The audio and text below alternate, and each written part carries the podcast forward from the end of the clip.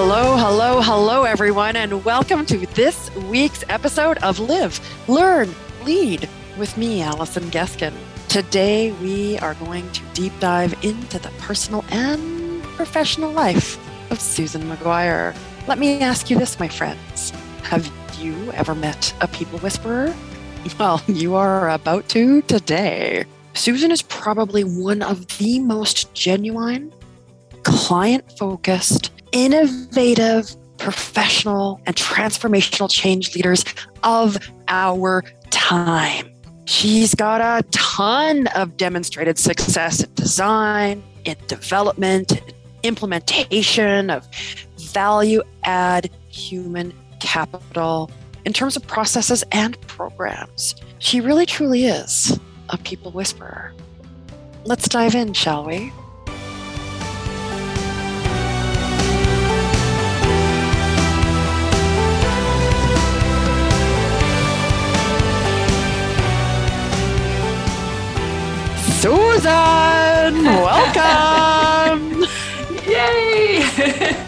I just couldn't stop smiling, Allison. oh my gosh. I love it. I love it. Are you ready to dive in? You know, we're going to go deep, right? I, am ready. I mean, I, I'm as ready as I can be. I just want your beautiful brain, and we're just going to riff, and it's going to be fantastic. Do it. Susan, why, from your perspective, is the people piece of any business just so dang hard to get right? I think a lot of us stand in our own way. You know, it's it's tough. It's tough to get over ourselves, dare I say ego. That's the hard work I think that needs to happen in order for us to be better for others. Yeah. We need to be there for ourselves first. How do we do that? Like, okay, so we have a leader that um, is in a business and runs, let's say, a team of, let's say, 15 people. The people piece has always been like the biggest struggle. To you, as the you know, world-renowned people whisperer, and just says, Susan, like everything's going really well for my business, but I fucking hate my people, mm-hmm. and my people hate me. Mm-hmm. I don't know what I'm doing wrong. Mm-hmm. Ever ever had a conversation like yes. that? Yes, I have. Not that long ago, actually. how do you how do you navigate a like again? And this is not. I mean, we laugh about it, and you know, we're jovial about it. We know that outside of anything strategy marketing technology products services like your single most strongest competitive advantage in any organization is going to be your people and yet, mm-hmm. why do we fail so miserably at it? And so, if you were having a conversation with this leader that is having great struggles with their people, how would you approach it? Like, how would you bring to light what people can't see? So, with me, it always starts with some discovery. I let my clients know that that's what they can expect because it is so fruitful. It's such a great way for us to get to know each other. But as that person starts to talk, then I start to hear things that they're saying that they may or may not be hearing as I'm hearing. And so the conversation, although seeming, you know, from one side to another, it could seem wonky, it could seem nicely flowing, like it all depends on that interaction that we're having in that moment. For me to be able to nicely get to some deeper places and start to understand how this person thinks. What are some of their perceptions of themselves? What are some of their perceptions of their team? What are some of the stories they might be telling themselves that they've been telling themselves for many years? Mm. And so that discovery is the first place where we start. Fantastic. How would you approach and why do we struggle? Oftentimes it boils down to communication right? And understanding, care mm-hmm. and attention. But why do you think we struggle having such hard conversations? And then how do we get better at having those hard conversations? And hard conversations, I don't mean, you know, I've got to deliver some bad news to my team. Hard conversations can mean anything, like even the reflective questions like how am i showing up for you what should i start doing what should i stop doing what should i continue doing why do we struggle with them and how do we get better at it we struggle with them when it's new to us and we haven't already embedded some of this learning and understanding into our own day to day language. And we could see that that could be scary. Well, how do I have a conversation that I just feel I might be reading some notes or I've read it in a book somewhere? Meanwhile, if we've lived it and breathed it ourselves, then it starts to become more natural, just like the business owner has many years of practice of selling and closing deals and negotiating and marketing um, and, you know, and, and, and. Whereas it's the people part where they may not have spent the time going within and saying, What is it about myself? And how then can I bring myself and this comfort, increase comfort to a conversation that might appear difficult? But the, I trust me, the more you understand yourself, then the easier it is for you to have those conversations with your team, with your business partner, with your leader. How do you approach a leader that is simply unable to see what others experience? Well, and, and some people need a little bit more evidence, a little bit more data, and that's completely understandable, right? We know that some people are going to have an analytic sort of tendency, and that's just how their brain works. Some people, on the other hand, are are going to be a little bit more heart centered and they may come to a conversation already ready to just discover and take it from there. But the people who are looking for something a little bit more concrete, that's where an assessment might come in. And, you know, I know that people might roll their eyes at that. And I have in the past too. But, you know, when they're done properly, when they're done properly, period, they can be very, very enlightening very quickly. And especially for those people who are like, tell me susan like show me something on paper show me a picture that can describe some concrete evidence of where i might be underplaying my strengths Let's talk a little bit about, and I love the rolled eyes. So I just want to circle back to that. Mm-hmm. I can mm-hmm. imagine people that are listening, as soon as you said assessments, some of them are rolling their eyes. And there's validity in the, uh, the rolling of the eyes. And I'm glad that you expanded that to say when done right. But do you experience the same thing that I experience on the dangers of assessments? So I'll give you a really good example. I'm coaching someone, you know, a senior leader, VP, multinational organization. And in our first sort of like intake session, just getting to know you and, you know, making sure we fit and gel, and they had said to me, well, I did my colors years and years and years ago, and I'm red, and I've only been, and, and, and, and I've always been red. I'll, I'll only be red red, red, red, red, red.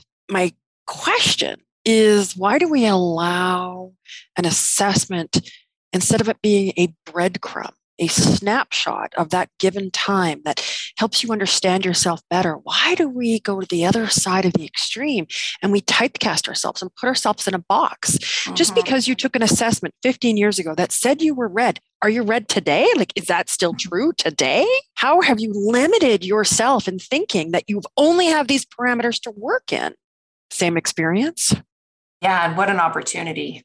Ha, what an opportunity. So I think about my personal experience with my clients as well as myself.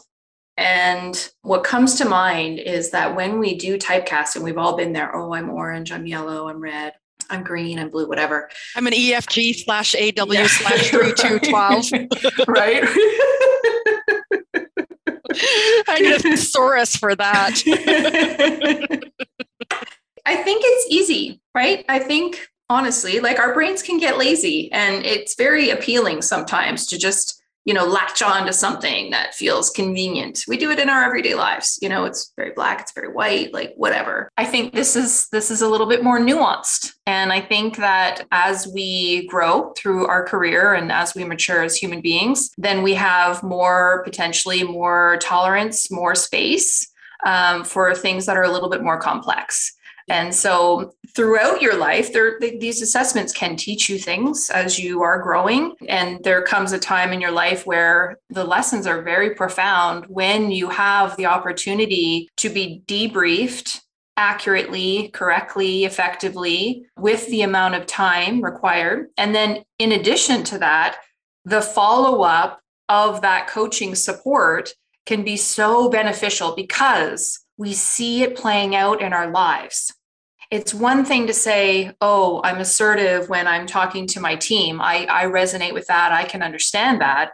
But then a month and a half later, something's happening where it's looking differently to you. And you're saying, what was that about? And then your coach can be there to say, you know, let's talk about that. Could that be that assertiveness coming up for you? What does it look like when it's overdone? What does it look like when it's underdone? And then you start to have those true aha moments where you're making progress because of that awareness and it's no longer complex. Yeah, I love using assessments, beginning, middle, and end in any engagement. But I really do, and I think it's really important to stress that, you know, assessments are simply a tool, an invitation for you to go deeper and get more curious, not only on how you perceive you moving through things, but how other people perceive you moving through things. It isn't a label. It's not a, you know, be all and end all. They're just simply breadcrumbs to allow you to go deeper. Absolutely. What do you think? And you work with people all over the world, different, you know, walks of life and communities and cultures, and again, like startup, scale up, enterprise level. And if you could find some commonality, some patterning, what do you think are some of the top qualities or attributes that make a great leader great? It comes in those more creative strategies that are used most of the time in order for you to be in a place of self awareness and empowering others. And you know it when it's happening because you're not as tired, you're not as overwhelmed, you're not as stressed, you're not wondering why the fuck people are doing what they're doing. It makes sense because you can see more clearly. That's what it feels like. Beautiful, isn't it? Yes. How do you work with a leader who is trying to rebuild trust on a team that is broken, for lack of a better word? Mm-hmm. Well, I've been there myself. And uh, I think all of us have at one point in time in our leadership career. Yeah, yeah. it's not always pretty, that's for sure. And it is about getting vulnerable. You know, I don't know if that's another eye roller for people, but it is about really saying, what is my part in this? And how can I go and show my team that I'm I'm here just as much as they are because I think what we can do is we can have a tendency to project or expect others to do things that we haven't yet done. And so it's about showing up and saying, I was wrong. I've thought about it. I'm getting some support. And now this is what this means for me. And I'm going to grow from this. And this is how you're going to see me behaving in the future. Accountability is so important isn't it? You look at yes. the difference. So, two very different scenarios. On one side, you could have a leader who is working with a broken team, and their response could be, Well, they sh- I pay them enough. They should just fucking figure it out themselves, or they ignore it, or they kind of touch on it, but on an individual basis. Or you can go right to the root, go to the team and say, I think we need to do some work, and here's my responsibility in the dysfunction of the team. And I take full responsibility for that dysfunction. Uh-huh. I want to hear from you. I want to learn from you. I want to walk with you in this. Let's figure out where we went wrong, what we need to mm-hmm. do right, so that we can be happy, as healthy, and as whole as we possibly can, because we're going to do hard things together absolutely and and that's not going to change people's minds or rebuild trust overnight but, but that is a great first step and then that's also where that continued accountability comes in to say the next day and the next day and the next day it, I find that you know a common leadership challenge is that it's so easy to ask of accountability from others, especially those that we lead. Mm-hmm. expect you to be accountable. I'm going to hold you accountable to this. But it's up to the leader's job to hold themselves accountable. And leadership team. Yeah. So been there as well, right? Super toxic. When an entire group is hasn't been held accountable and they don't even know what it looks like because it's literally been 20 years, right? Like this is a pervasive aspect of culture within a, a, large organization, a small organization, whatever it may be. But to not be demonstrating accountability from the leadership level down, there's no way it's going to come back up. Yeah, it's crazy, isn't it? Mm-hmm. What do you think in terms of like leadership skills, the things that we always are working towards or want to get better at? What do you think are the most difficult to develop? You know, I think language is tricky. Ooh, that's okay. We got to talk about this. What do you mean by language? There's so many words, right? so many mm-hmm. words, so much meaning within every single word and your version of humble and my version of humble or your version of pleasing or you know strategy even right? That it mm-hmm. we can just be on the wrong page even subtly that can make such a big difference.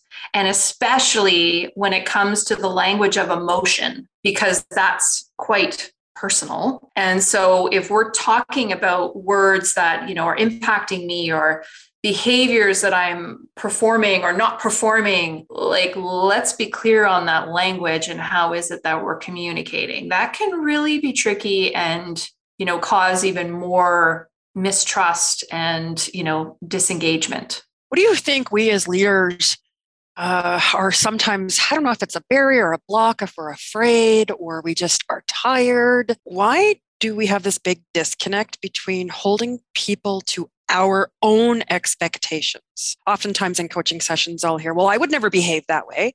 I would never do that to so and so. And every single time we say something like that, we're putting our own bias, our own judgment mm-hmm. on how somebody else would think, move, and operate. Mm-hmm. Why are we consistently really quick to do that? And because I do find it, oh my mm-hmm. gosh, mm-hmm. I've seen it in every country, I've seen it in every size organization. Why, mm. why is that so prevailing in leadership? I think it's because when we say, using your example, I would never say that to someone or I would never do that, this person has a story about that behavior whether it was about it being very assertive what you did or you know that was very controlling what you did whatever their perception of how they define your behavior Which might be totally different from how you define your behavior, by the way. But however that person perceives that, then they put that on themselves and they say, I am not like that. I don't want to be that. And because they, somewhere in their lives, whether it was a past assessment, right?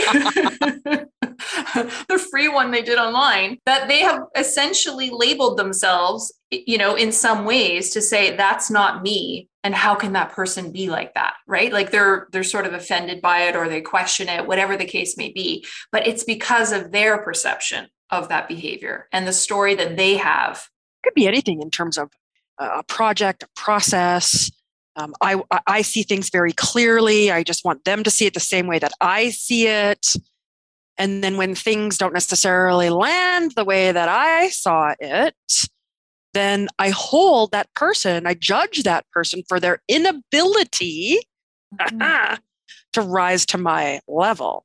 Mm-hmm. Just as an example, I think it's a really common judgment that we bring to the leadership table, especially when we're working oh, with our yes. teams or our peers, for God's sakes. Yes. Business owners, leaders, are very successful people. And so they've gotten themselves to where they are today with certain competencies. Now, what though can be happening is that when they have this reaction like this that you're describing, what comes to my mind is controlling or mm. perfectionism. Mm-hmm. And so that's where those are those uh, reactive tendencies. I talked before about what are those creative strategies then there's also that element in that sphere of those reactive tendencies. And so, if we're overdoing a little bit of the expectation, we need to ask ourselves, what is that about me? And where else have I seen that showing up in my work or in my life? And it doesn't take mm-hmm. very long to get to a place to say, oh, yeah, you know, my partner tells me this or my daughter said that to me the other day or you know my my business partner expressed something to me. And it's like, when you start to probe a little bit around, well, why is that? Why do you feel that need for them to have performed in that way? Then it, it, it can often come back to them saying, huh, yeah, I am quite demanding. You know, I want things to be perfect. I would do them perfectly. So that's what I expect of my people. Um, and so they start to impress that upon. Now, the question that follows that is, well, how clear were you on your expectations? Mm-hmm. So that's where that language comes in, right? And so, how are you communicating to your team members in advance so that you can get to a place of expectation because you've both agreed to what good looks like. So what I'm hearing you say is the tool is to recognize the trigger. And I'm, I feel sorry for the word trigger because for the last couple years, it's taken a shitstorm of a bad negative connotations to it. But triggers mm-hmm. can be mm-hmm. positive or negative. Yes. And so maybe this is a tool that you can get into a ritual, a habit, and see it as a trigger. And what that trigger is, is to invite you to get curious. Yes it's noticing first, right? Noticing like, oh, wow, like why why am I having this conflict? We'll call it mm-hmm. conflict. It could be very mild, right? Mm-hmm, but mm-hmm. when there's that friction between you and another person, even if it's very mild, you're still having a conflict response inside. And so let's notice that, right? Oh, hmm, I'm getting that feeling. Why is, what is going on there? yeah, right. So that's that trigger moment that you talk about to say, it, could be very it could be and we want it to be very small we want it to be a self-awareness trigger that we notice as soon as it starts to happen, right? The volume isn't even turned up yet. It's really, really subtle. And we're just saying, huh, what's this moment that's happening for me right now? And then that's when you can choose how you want to behave. You might not know the answer yet, but at least you're saying, huh, I'm about to respond to this situation the same way I did three weeks ago. And that didn't work for me very well then. So why would I think it's going to work for me now? There's a there's a, a moment and a choice that is waiting for you in that second. So to empower those triggers and turn them towards positivity. Because mm-hmm. that could be a negative trigger. We could just stop right there. They're all positive triggers, right? Yeah. Noticing is always noticing is always positive. And that's what I love about coaching and working with coaching. You know how it is. It's never negative, right? Mm-hmm. It's so interesting that, you know, people say, "Oh god, like that's maybe one of the reasons why some leaders aren't yet ready to have the support of a coach and I did have somebody on the phone say to me just last week, I'm scared to death of that. So this person came to me to say, I would love you help to help someone on my team. Mm-hmm.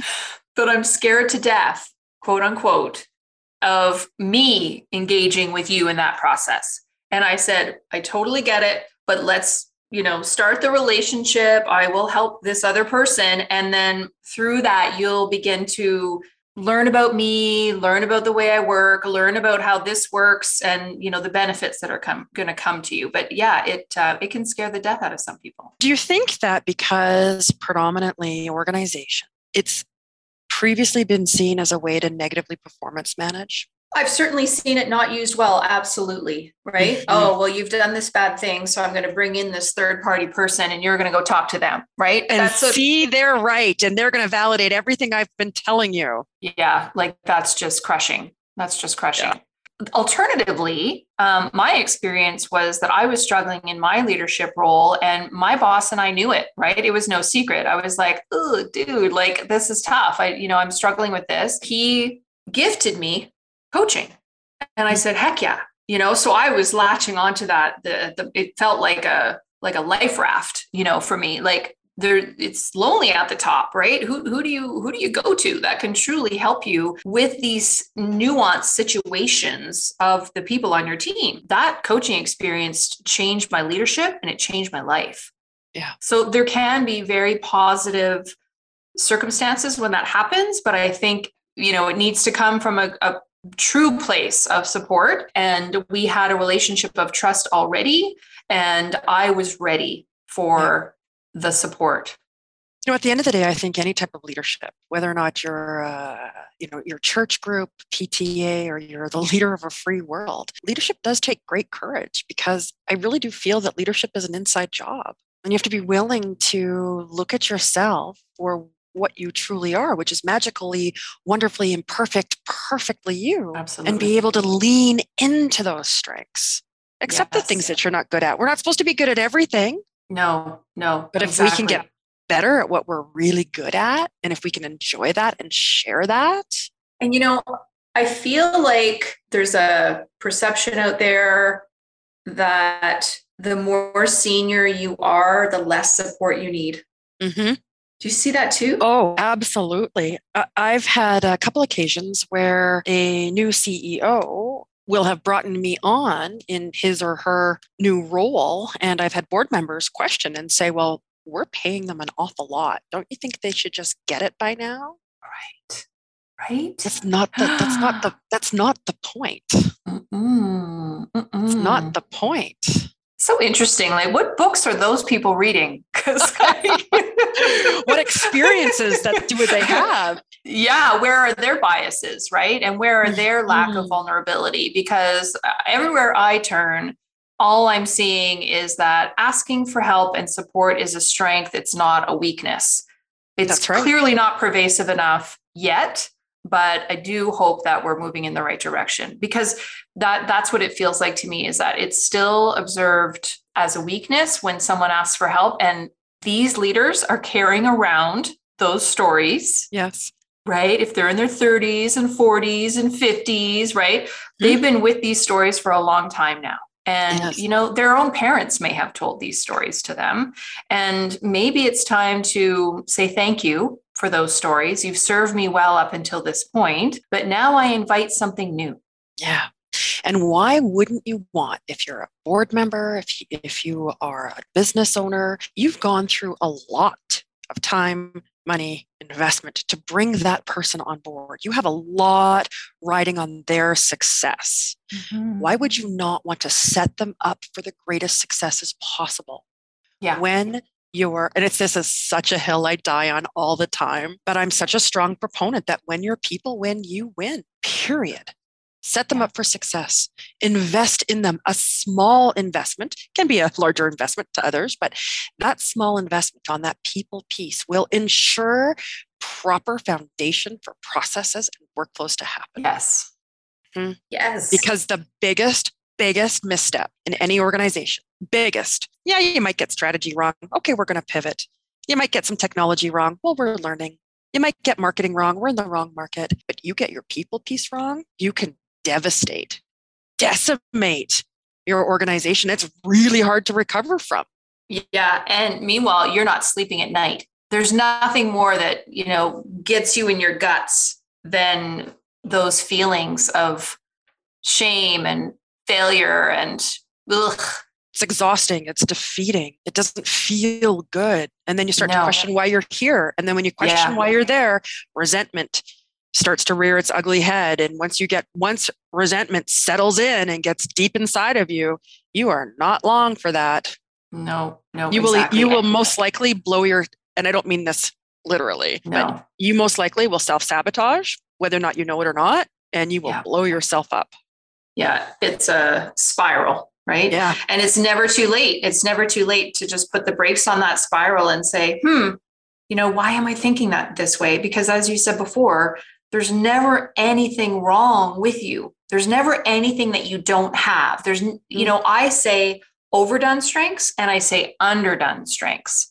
Yeah. So they're all there. They're just hiding behind this under the surface because you haven't pulled on them, right? They they mm-hmm. haven't been your most common levers. So you're not used to using these ways of being and you consistently default to the same ways of behaving and the choices you make are the same. Your default, default, default. Well, let's just shake it up and create some self-awareness around some tools and ways of being that you already possess. You just don't know they're there and then yeah. when we know they're there, we say, well, what does that look like if you started to use that a little bit more? You know, let's talk about that in real life situations so that it's practical. And then you yeah. wake up the next morning, you say, I have a new way of thinking about this.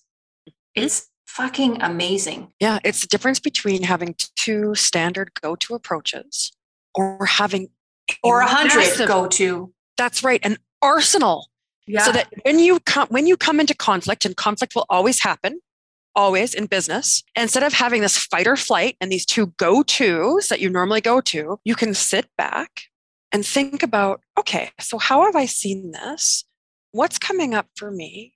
And then go to your arsenal and choose from hundreds of tools so that you can navigate through the complexity with greater ease. And isn't that mm-hmm. what we all want to do is move mm-hmm. through things with greater ease? Mm-hmm. Susan, what's the hardest thing you've ever had to do as a leader? I mean, because you work with leaders every single day. And at the same time, you are a leader. Yes. Admit I was wrong.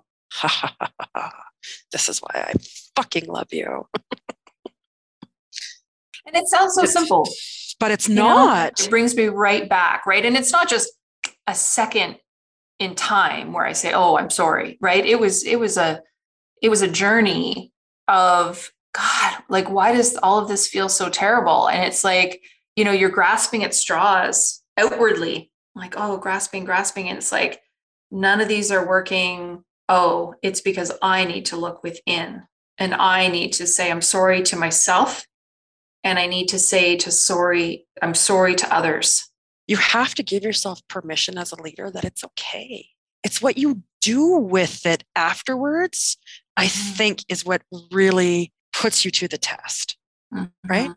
Yeah. And and what if and if that moment never comes, right? Like that's that's worse. You know, I I am thankful that I came to that point. It was ugly and it wasn't fun and it felt terrible, but it changed my life for the better. And some people have never had a moment like that.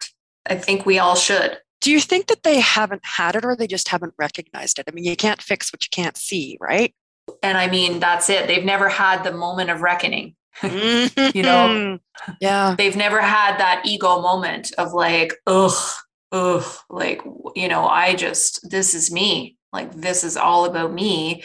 And I need to do this differently. How am I going to do that? I need to think about things in a new way. And how am I going to do that most efficiently and effectively? I need support. Yeah. And you need support that's neutral. Absolutely. You know, we as coaches, we're we are professionally trained. I mean, it is the, the most amount of intensive training and Mhm. continual training I think that anyone goes through Mhm, to always be able to be neutral. Mhm. It's our practice. Yep. Who do you look for for inspiration? You, Shut up. I totally Uh, paid you to say that. no, you didn't. Oh, honey. It's true. You, I look to um, Brene Brown, currently reading her book, Atlas of the Heart. Um, I love language. I love communication. I love human beings. You are putting me in a completely different stratosphere right now. Jesus. um, I have the very fortunate opportunity of working with so many coaches and inspirational people as part of the International Coaching Federation. Um, I'm on the Calgary chapter board of directors. And so, on a very regular basis, there are many inspiring coaches uh, within our network here in Calgary, Alberta. And I have many colleagues that I have for many years cherished my network. I have always been a collaborator and a connector of people. And so I stay in touch with people and I want them to know that I am genuinely here for them if they ever need anything. That's truly who you are, though. I don't think I you can be so. any. I don't think you can be any other way. Mhm. And I think that's what makes you the people whisperer. That's what makes you so incredibly successful. What's the one thing, if there is one thing, that you would wish for for leaders to see? they have the strengths that they're looking for. They're just under the surface hiding. Yes. And when you bring awareness to them, then you can more easily pull on them when you need them. They are there. It's not that you don't possess any of these things, they are there. I also believe that it's not always the right time for support. So I might not be ready now, and I might be ready in three months. Or I might be ready now, and I might not be ready in three months. There's always a time where we're more ready than other times. And so that's okay too. But listen to the voice inside that says, Why is this so fucking hard? That's when you need to reach out because it doesn't have to be. Hard is not the price of good leadership. Knowing all the answers is not the price of good leadership. In fact, we know it's the opposite Yes. when you can let go of that need to have all the answers oh my god So freeing. f- so freeing right best feeling in the world one of them anyway just one what I hear you say is that the capability and capacity for whatever you choose it to be, for however grand you choose it to be. Big, large, loud, fabulous, already exists inside of you. You just have to give yourself permission, first and foremost, to really explore how truly great you can be and then live it. Constantly monitor it, check it, ask questions, be curious, bring people along in that journey because we feel very much alone in leadership. There's no person you cannot be. Everybody needs a Susan. Susan, thank you so much. I mean, we could go on for weeks and put our pajamas on and just like cook breakfast together and keep talking. We could. Fantastic. Thank you. Thank you so much for spending time with me today. So Absolutely. powerful. My pleasure anytime. And thank you. Thanks for having me chat. Thanks so much for listening to this week's episode of Live, Learn, Lead with me, Allison Geskin. Don't forget to hit subscribe or follow. And a great free way to support this podcast is to review and rate it. Always remember, my friends, that the most powerful thing you can be is you.